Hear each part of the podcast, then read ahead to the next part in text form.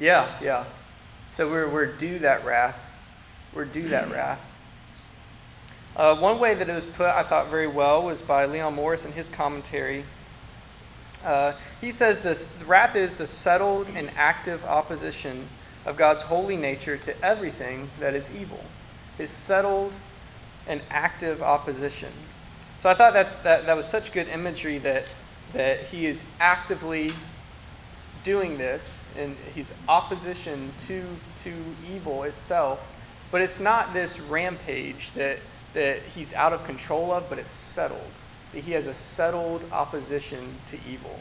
Because often we think of wrath, and I think about maybe my wrath towards the, the cat or the animal that gets in my way and uh, does you know something like messes on the carpet and it raises my wrath, right?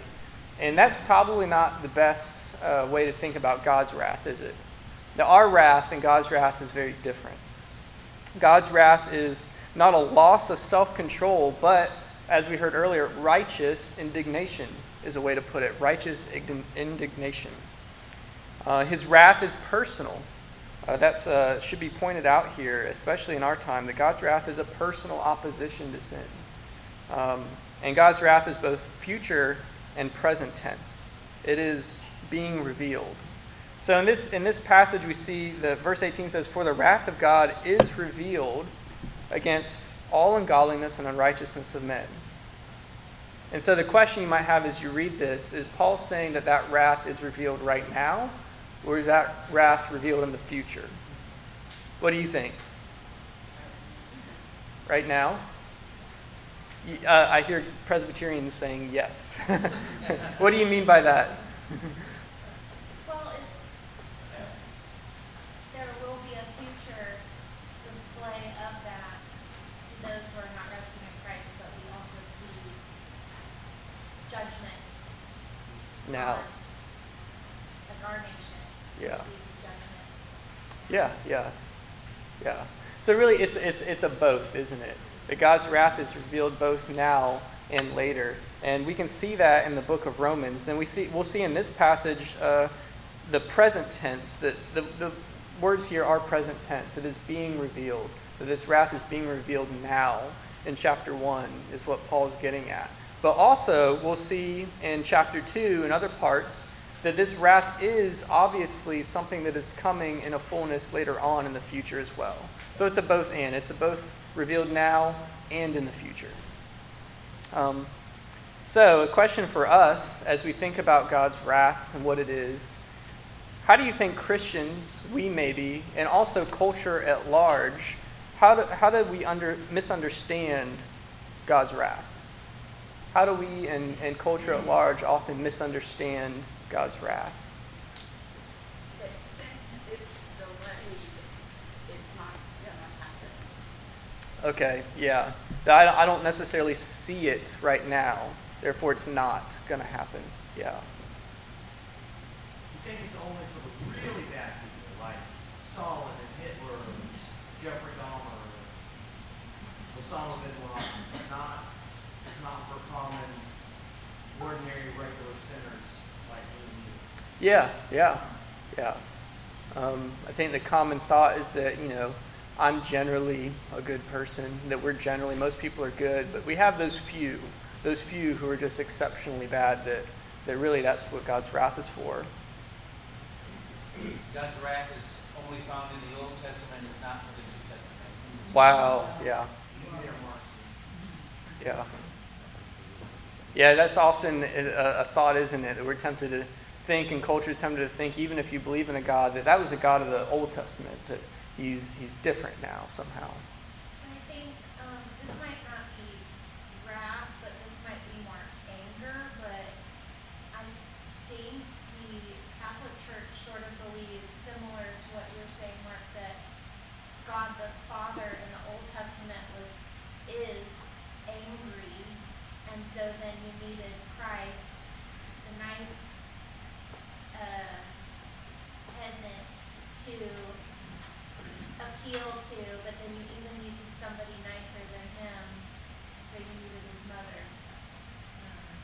Yeah, yeah. Kind of working backwards there. I found uh, some people also think that God's wrath is unjust, which is uh, like a too big of a punishment to send somebody to death for few lives. Yeah, yeah. That's very, very common. Yeah, that's very, very common. Um, and what what would be our answer to that? To someone who says that, you know, how could a God send someone to hell who's lived a basically good life? Maybe they, you know, lied a few times, or what what would we say to that? You don't understand the holiness of God. Mm, They just don't understand the rules. You know, it's God's rules on the highway, His rules on the highway. right. You know, there's no, there's no option. Yeah.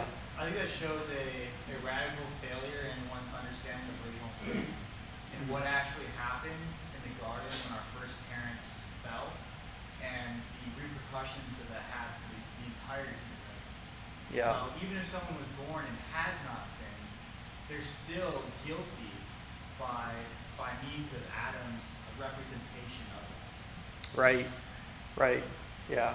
Because usually people will think that, well, you're, you know, sin isn't sin until you do something yourself that is sinful. But that's not what the Bible teaches. I would say we sin because we are sinful. Yep, yeah, very good.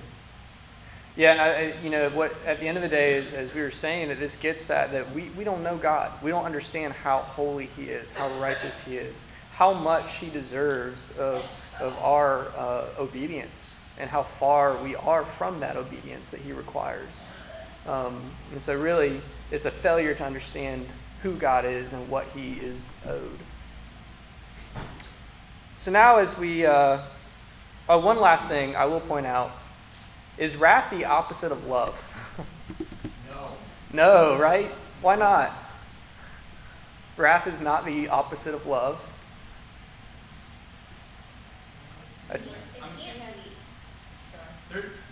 Yeah, his, his attributes are in perfect harmony, number one. But there, there is a, an idea out there that, that somehow in hell, hell is the absence. That's not true. It's, it's actually the fullness of God's presence and his just, his just Judge, yeah. wrath.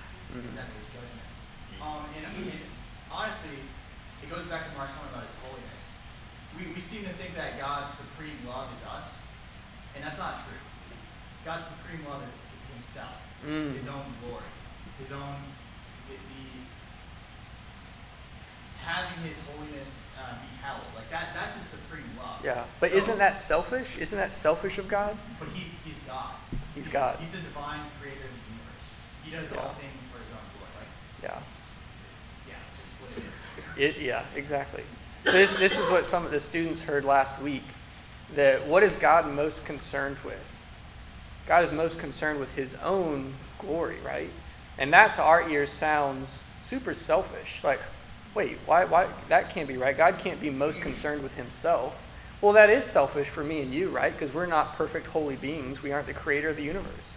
But if God was concerned with anything else besides His own glory, He would be inconsistent with His own character because He would not be acknowledging who He is. And so God must be concerned at the end of the day with His glory. And that is what we are to be concerned with as well. Um, so I think we went a, a little roundabout way to get back to that wrath is not the opposite of love, hatred is the opposite of love. And wrath here, like you know, the, the definition, is a settled and active opposition of God to all things that are opposed to himself. Evil, sin, all things opposed to himself. So now we move on to the section two. So we've seen the revelation of God's wrath. God's wrath is revealed against all sin and all unrighteousness. Um, and next we will see that uh, the truth about God is shown forth, and there is a reason for God's wrath. You see that God's wrath is against those who suppress the truth. That was in the end of verse 18, who by their unrighteousness suppress the truth. And that word is a word that it means to, to seek to hinder something, to unsuccessfully seek to hinder something, or to hold it down, to suppress something, to suppress the truth. And there's an implication there. If you're suppressing the truth, what is implied by you suppressing the truth? That you know the truth. That you know the truth. You can't suppress something that you don't already have. So what you know Paul is implying here and assuming is that everyone has the truth, but in unrighteousness it is suppressed, and that we suppress it. And I think the imagery we, we've used often here, and I think Van Til and others have, have used it, is the idea of trying to hold down um, like a ball that's full of air and trying to hold that down under the water. And you know that as you push down on it and you let go, it's going to pop back up. It's just going to pop back up. And you try to shove it down again, and it's slippery and it's going to pop back up. And so, this image of we're trying to suppress this truth, we're trying to hold it down. Um, but yet, we can't successfully do it. We can't successfully do it. And so, Paul implies that all men know this truth. But what truth are we talking about? What truth is Paul talking about? What truth is being held down? What truth do we suppress in unrighteousness? Any thoughts? Any ideas? Already existence of God. Yeah, the existence of God. That's one way to put it.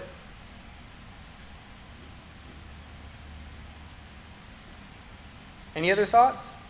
Creator God, uh, God who saves. Yeah. One only God, especially this time period. Yeah, when polytheism. Acknowledge that he is a God, Mhm. but not that he is the only God. Yeah. So really, we see here that there are there are probably, and it's there in your outline, two different ways to understand the truth here. We have what we're seeing taught here is natural revelation, as opposed to special revelation. Okay, natural and special revelation. So we would say that natural revelation are those things that we can simply just see that everyone knows and understands simply from being in the world and in God's creation.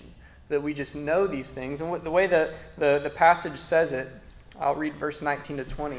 For what can be known about God is plain to them, because God has shown it to them. For his invisible attributes, namely his eternal power and divine nature, have been clearly perceived ever since the creation of the world and the things that have been made. So they and we are without excuse. We are without excuse. And so this is very, very clear teaching here for what we would call natural revelation that the things that can be known about God and his eternal power and divine nature are clearly perceived to everyone, that everyone knows that there is a God. And this natural revelation, as you see in your outline, we will say is limited in its scope. It cannot mediate salvation, and it only gives enough knowledge to condemn us. It only gives enough knowledge to condemn us. Um, we see that natural revelation can only show us that there is a God, that there is a creator, but it cannot actually give us saving knowledge. It cannot actually show us what we need to know or what needs to happen in order to be saved. It only shows us enough to be condemned. It's limited. Whereas special revelation is God's direct acts of speaking and showing forth in, in the scriptures his divine work and word. And so, special revelation is the only way by which we may have salvation and to know the saving knowledge of Christ. We see that special revelation and natural revelation uh, differ in these respects. So, if this is uh, taught in Romans, natural revelation, that all men everywhere um, know that there is a God because it's clearly seen, there are a few implications uh, for some different aspects that are, have, I've listed here. Those are apologetics, evangelism, and epistemology. And so, uh, just as talking points for us, if natural revelation is taught here, what, how does that impact our apologetics and how we um, seek to share the gospel and, and come into contact with other worldviews and religions? How does this teaching in Romans on natural revelation affect that? well, one, one can't argue ignorance, right? Uh, that's that's a common thing where like, oh, what about that person on the random island in the Pacific or that tribe in Africa who's never heard of, never heard of God, you know? What about them? Well, this teaches that revelation or that natural revelation testifies that there is a God. Uh, they know there's a God, and then their response is the suppression. So that's why missions is so important because no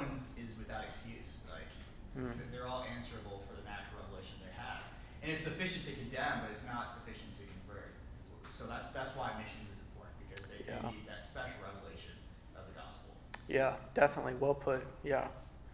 So we see that in in the world, as often the case is, what about, you know, what about the, the person in the middle of the jungle who's never heard the gospel? How are, how are they at fault? How can they be condemned if it's not their fault they haven't heard the gospel?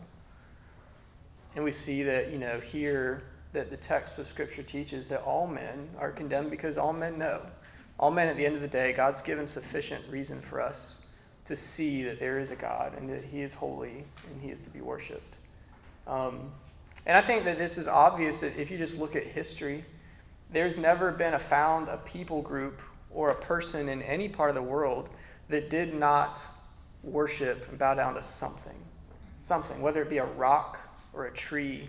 People have at all times and all places worshiped something because we know we know that there is a God, but we don't seek to worship the true God. Um, and we are we are condemned in, in, in that sense. So it affects our apologetics and our evangelism. Any other thoughts about how this how does this affect our evangelism when we're we're talking with people just here in America to know that, that there is such a thing as natural revelation and different viewpoints?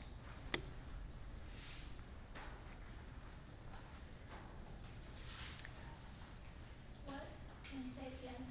Yeah, it, specifically if you're dealing with people like in America and we have the understanding of natural revelation, I think I'm thinking a lot of like the more that we've seen atheism, which is probably actually di- you know diminishing. There's fewer and fewer atheists. Um, but how do we deal with people like that when we talk about natural revelation? That things are clear. Because I think an atheist will, will say, well, it's not clear. You know, I can't, you know, the world is, is very disorganized. They might say the, Big Bang Theory, you know, just the, the different atheistic thoughts, thought processes out there. I think when you do evangelism or discipleship, or anything, for me personally, I always play offense. I, I don't play defense. The- For offense, I mean, you get in the game and you, you, you talk about what's really, really important. And for me, if I don't warn them of the wrath to come, I feel like I have not shared the gospel with them. Mm, yeah. So, and, and for me, it's with no apology. I mean, you can say it with a smile and try to drop your voice, but sometimes I can't do that. But I'm passionate about that because when you think about the fact that whoever's standing in front of you is going to spend an eternity in hell, Mm, that just breaks my heart. yeah. I mean, how can I let them do that? Mm, Or how can you let me walk in a house in Africa full of vipers and not warn me of it? right. You would do that if you love them. I think we have a crisis. We don't love people. We really don't love people enough to, to give them the truth. Yeah, I think that that's a very, very good point. That the love is a factor there, is it not? Love is a factor there. And sometimes the truth is hard. Yeah. To your question, you're not, you don't have to show them that God exists. You have to break down their resistance to them knowing that God exists. Yeah. So I think this is this is getting at a, a, a direction I wanted to go. Um, is when you talk to people, when you talk to the atheists, there has to be, you're coming from a position somewhere. You're coming from a position somewhere, and so do you try to enter their uh, realm, their sphere, their philosophy, and argue with them within that, or do we stand within our own framework, our Christian biblical framework? How do you how do you communicate with people? about the gospel. And this gets into what I have there the word epistemology. And that's just a big word for how do you come to know anything? It's the study of knowledge. How do you come to know anything? And really, in our society, especially in, in schools, students in college, that uh, epistemology and your ability to know anything is, is, is attacked. And it, it's, you know, we see it in postmodernism, just the idea that, you know, I just heard a middle schooler uh, not one of our students here, a middle schooler the other day, just, you know, without any formal training, practically just give the postmodern view on life just like that. Just like, well, you know, what's true for you is, is true for you, and what's true for me is true for me. And that kind of that kind of thought, like I don't even know exactly where you pick it up or where they pick it up, but it's like it's floating and getting into the back of our thinking, right? And that it's really illogical. It's really illogical for what's true for you to be true for you, and what's true for me to be true for me. Because what if I think that that the sky is or that the world is, is flat, and you're telling me, well, science has proved it's not flat. And so, well, it's true for me because it's in my brain it, it, it all falls apart. It's illogical. We'll talk about that more. Um, but really, epistemology is important right now. And uh, I think Van Til, some of us have talked about Van Til before. Um, he's really helpful in keeping it simple. The, the Christian perspective, that you can't walk, you can't try to get outside of our perspective and enter some unbiased arena to argue with people that the Christian must come, and so we say that this the Bible teaches all men know God. Therefore, you can just tell them about this God, and you can assume that they that they know. You don't have to prove the existence of God first. You don't have to necessarily get around all these different things. But if you present them with the clear teaching of Scripture, it works. That God is going to use it and use it by His Spirit. That we come to people not trying to argue on their grounds but we have no foundation there. But we do have a foundation in the Christian faith and what we believe. Um, so, the discussion question I have here is it possible to have knowledge apart from God? Can we have any knowledge apart from God? No, well, who, were you created by God? Yes. Who gave you a brain? God did. So, as a Christian, the perspective is very simply that any knowledge that we have comes from God in the first place. So as Van Til says, to, to deny God is to sit in the, is like a child sitting in, the, in God's lap and slapping him in the face and saying, You don't exist. It's not the exact quote, but Van Til says something along this lines that we sit in God's face and we slap him, using his own knee to sit upon and his own strength to hold us up in order to do it. Um, so that we are using the, the very power God gave us to slap him in the face. There is no knowledge apart. Um, from God. So, can a Christian engage other viewpoints objectively without a Christian, without a Christian bias? Is it possible not to be biased? Objectively, I don't think so. Yeah. Because that is our worldview. So it's going to be, even if I don't bring Christianese words into it, it's still my subjective worldview. Yeah. And that's not necessarily a bad thing, is it? So I think at the end of the day, what we realize is it's impossible not to be biased. We can also use that bias to show their repression of truth. That we can show them, they say, well, what, how is, how can God be good unless it's, well, what is good? You're using the Christian worldview of Right. what is good, and then you're twisting it. Right. Yeah. Good point. Because it, it, at the end of the day, all of it is, is, is stolen knowledge and information. so I, I, it, we would say that you know you really can't argue without without a bias at all. There, there's no one that's purely objective, which is what you know. A lot of times intellectually, someone might want to think, or I want to think that I can come at something like completely objectively without any bias and that's actually pretty, pretty prideful and pretty silly, is it not? That it's impossibly completely unbiased. And so, what, what we, I think, can see from Scripture and natural revelation is that we are meant to have this biased knowledge coming from a starting point of God and His creation of all things. That all things are um, made by Him, and that's obvious to all people.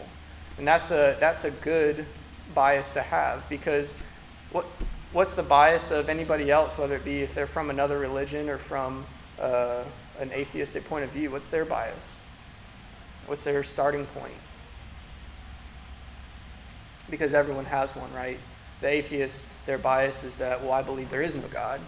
and that takes a lot of faith too, but we won't get into that.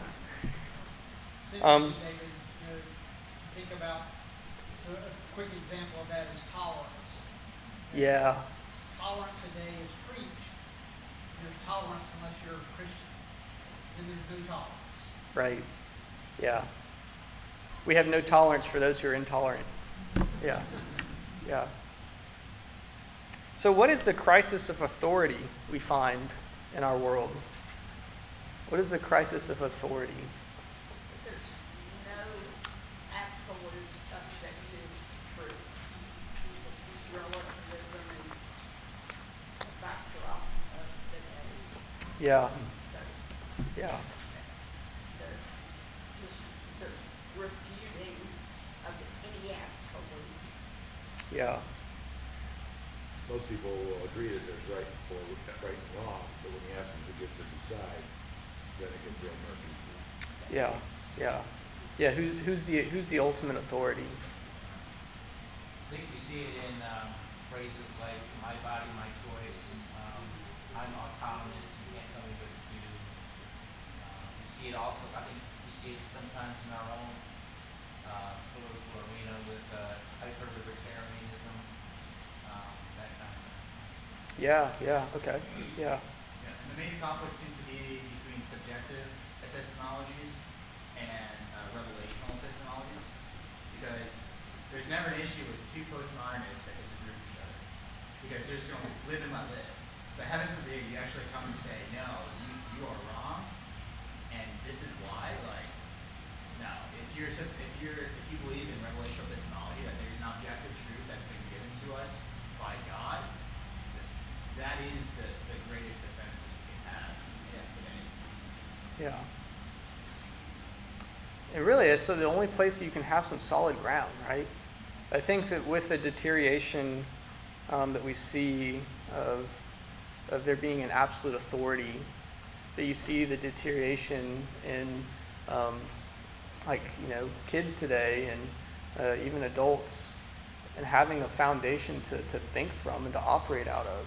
It leaves you floating. Like, if, you know, if, if it's just you are the final authority in all things and what you think, that's such an unhealthy mental place to be, right?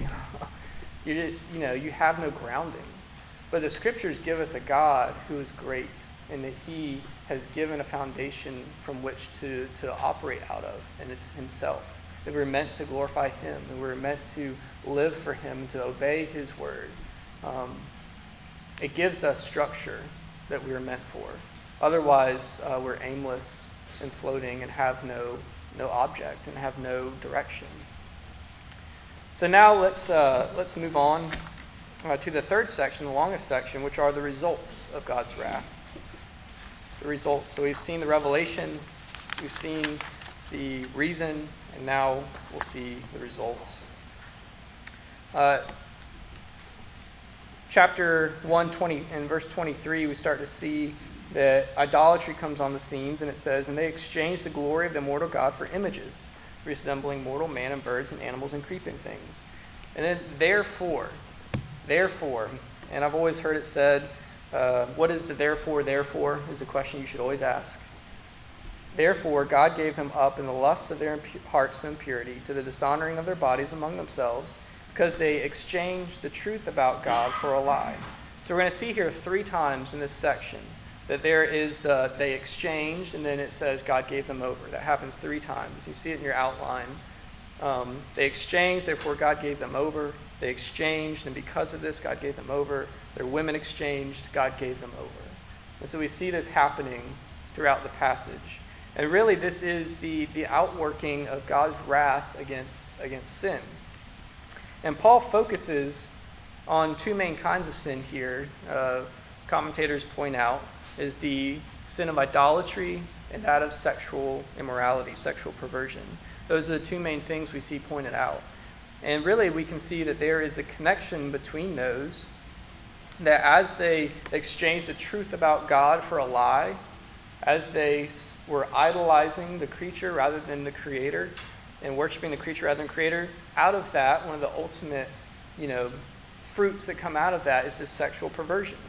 And Paul says that three times that they, they exchanged this truth about God, and in turn, God gave them over to the sexual perversion. So we see that connection between idolatry here and the fruit of sexual perversion. And this is uh, common actually in outside sources from the Bible and Jewish uh, writing. Commentators will, will notice that Paul's writing here is, is very similar to the wisdom of Solomon in, in chapter 12 through 14. Uh, very similar. Uh, Paul would have known that literature. And probably that would have just been part of you know, his thinking. And when he was writing scripture, that's there. Um, this connection between uh, the pagans and idolatry and sexual perversion um, that was well known in the ancient world. Um, so, what kinds of connections do we see even now where we see that idolatry and the sexual perversion are connected? How do we see that happening today?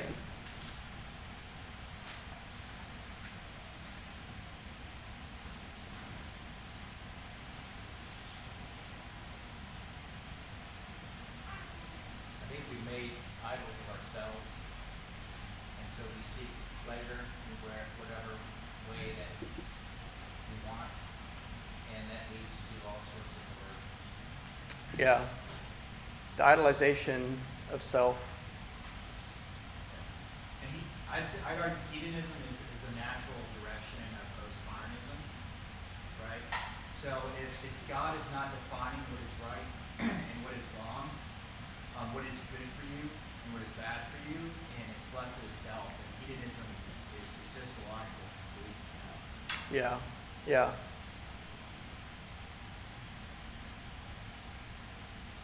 I think in all the movies and the television shows and everything that comes into our, our homes.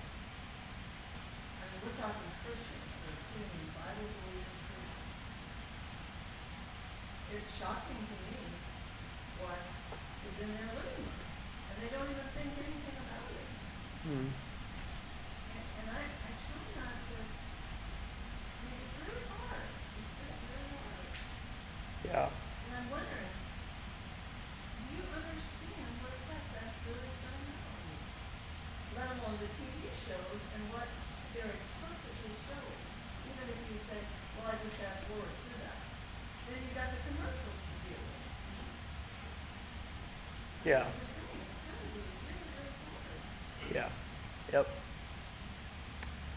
So I think that you know we see a clear connection between the society's idolatry and sexual perversion. We've seen it in that in history in the Greeks. Um, it was well known that their sexual perversions and homosexual tendencies and their rejection of you know a monotheistic God. Um, it we see it today as our as our nation has more and more you know as we have accepted uh, atheistic thinking and pluralistic thinking that the sexual perversion has just gotten more and more to now where you know any document for medical or polit- or uh, governmental stuff you, you know what gender are you? I've got five six options. You know how in the world did that happen? That is it's, it's hard to wrap your mind around isn't it? It's hard to wrap your mind around. You're either male or female. It's pretty clear. Uh, i don't know how you get other options in there but that's what sin does, does it not? In thinking they were wise, they became fools. In thinking we are wise, we become fools. So, uh, some, and I, I know we got to wrap up here, I'm running out of time, but some contemporary commentators will say that a homosexual person is acting in accord with their nature to have same sex relationships. And they'll, they'll say that out of Romans 1. They'll say that here it says that it's uh, against nature is what it's talking about. And they'll define nature because it says in verse 26 for those that are contrary to nature. And they'll define that nature as well, some people's nature is homosexual and some people's nature is heterosexual. And if that's your nature and you operate outside of it, then that's sin. So, how do we as, as believers, how do we uh, talk to that kind of thinking? And it really probably comes down to, right, what, are, what is the text talking about when it says nature? and these are questions that you come, up, you come across. Your current state nature is a sinner, and so from that perspective, yes, but in creation, by nature, they're not sinners, and so it's in contrary to that creation, or that nature. Right. And so what, what commentators and you know if you study the text, it should be clear is that the nature being talked about here is the creational order. The, the creational order that God has created, the, the nature of things that He's made male and female to operate together in the heterosexual relationship. And so that's taking the context and, and twisting it. and you know, you see this, you see this happen. I saw it happen. I remember a good friend in uh, in college that he was getting into the very philosophical side of of understanding scripture and interpretation. He started to question Romans one, um, and it was funny how not long afterwards we found out that he had you know met someone and was sleeping around, and just eventually uh, he left the faith completely. And you see that those, those, those two things do just go in hand. As we reject the truth, that it leads into the practical fruit um, that the scriptures talk about. Uh, very sad that, that, that that does happen so often. So um, we see here that, that God does not initiate a sin that was not already present. So we're not saying here, and this passage isn't saying that, that God cursed them with a sin that they wouldn't have had anyway it's, it's there. We're sinful. It's already there. But God gave them over to it. Um, idolatry, we see clearly in verse 28, it affects our thinking because people did not approve God in their thinking. God has given them over to minds incapable of approving what is good. Um, they have sought to stand over God and judge Him, and so God has judged them for that by giving them over and giving them over to approve what is not right. And Paul reminds us that all sin results from this idolatry. We see in the end of the chapter a long list of, of sins, social sins, that none of us can really walk away from without being condemned by. Um, that this passage show Paul works to show that all humanity is deserving of the wrath of God. That no one is no one is exempt. All humanity is deserving of the wrath of God. And part of that is just simply from the fact that there is his invisible attributes in the world that condemn us, that we have not acknowledged him. Um, and so we, uh, we won't look at this last discussion question. Um, you can think about that and, and, and, talk about it on your own time. Um, but we see that we are just, Paul has set us up to move into the gospel by showing us where humanity is and where we are in sin and the wrath it is deserving. And the gospel is the good news that he's going to march towards as the answer to all that has been that has been undone by sin. So let's pray as we close. Father, we thank you for the time to study your word. We pray that you'd help us understand it and to um, be able to, to share the truth with others and to understand the truth ourselves. Guard us, we pray, from the sin of idolatry that even we in the church are, are so prone to. Um, cause us to, to love your word and to have it dwell richly within us. Be with us now as we go to worship. In Jesus' name, amen.